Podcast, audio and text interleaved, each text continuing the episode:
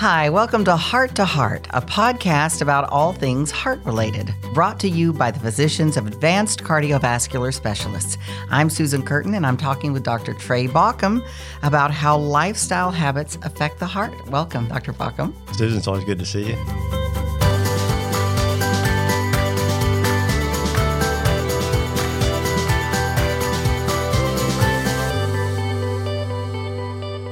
How does lifestyle impact heart health? Really, lifestyle is the main impact on the heart. Genetics is the only other thing other than lifestyle issues. And so you can't do much about your genes, but you can alter your lifestyle. And so it's very important for heart health diet, what we eat and drink, that's all part of it, right? Absolutely. And you know, we have a wonderful cuisine in Louisiana. I love it. And so you have to manage that somehow with portion control and watching your sodium intake and getting enough exercise to counteract the calories that you take in. And it can be done. Probably the biggest problem in Louisiana is the salt content of our food. We're, we're I think, twice the national average as far as salt consumption.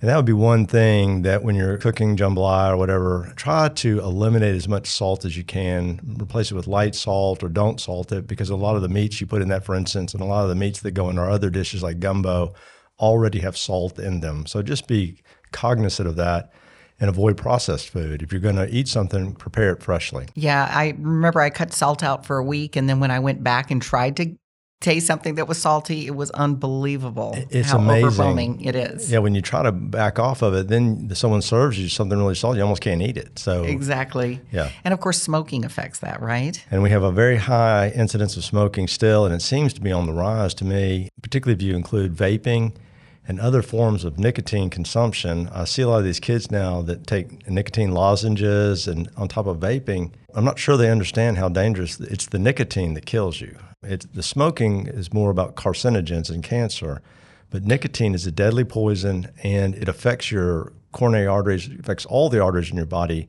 by making them spasm down, which starts the process of hardening and plaque formation. And so it is it's just bad for you. Wow. So how important are regular health and dental screenings? It's interesting, you know, dental screenings, I think we forget to mention um, there's an association between poor dentition and heart disease.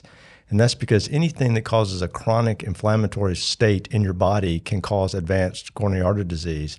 And so, one of the most common inflammatory illnesses is gingivitis and poor dental care. And how is this important as you age? Oh, absolutely. Of course, you know, we have um, receding gums and we get more gingivitis. And so, uh, taking care of our teeth and getting regular dental care is very important. What do you think are the lifestyle habits have the biggest impact on your health? Well, s- smoking would be number one. You know, smoking really is, there's just nothing good about it. You know, it causes cancer, it causes early dental caries and dental loss, and it directly affects your heart and causes heart disease. So if you had to eliminate one, that would be the one. And then probably lack of exercise is second and then too much processed food is third. And you, those are so close that you could almost change the ranking at any time. Those are the big three. How should people, is there a lifestyle habit you would recommend they adopt? Yeah, if you don't do it already, you should walk one mile a day. I mean, that's been a great study. It's been borne out several times since then. That if you just walk a mile a day, which is about 20 minutes of walking, that's all you have to do. And it doesn't have to be in a row. You can do 10 minutes twice or, you know, break it up however you want but if you walk a mile a day, it's a negative risk factor as far as your heart goes. That's amazing. Just one mile does one all mile. that And great more, work. More is better, but all you have to do is walk a mile.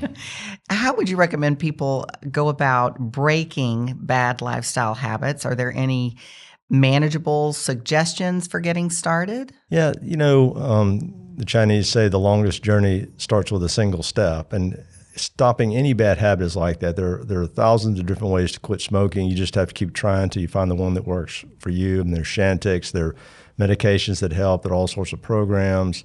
Some people quit cold turkey, some people do another way, but just keep trying to quit. Find a way to quit. Same with exercise. You know, every day is a new day. If you just because you skipped exercise yesterday doesn't mean you have to skip it for six months. Just get up and walk. And that's really it. You have to find a way that you'll do it. So if you're some people have to exercise in the morning because once their day starts, they have no control over it. Some people are evening exercisers. And on that, I would say the most important thing is probably have an exercise buddy. Have someone that does it with you. You're much more likely to exercise if you have a personal trainer or a buddy than you're trying to do it by yourself. Always great information. Thanks so much, Dr. Baucom. Thank you. For more information, visit acsdoctors.com.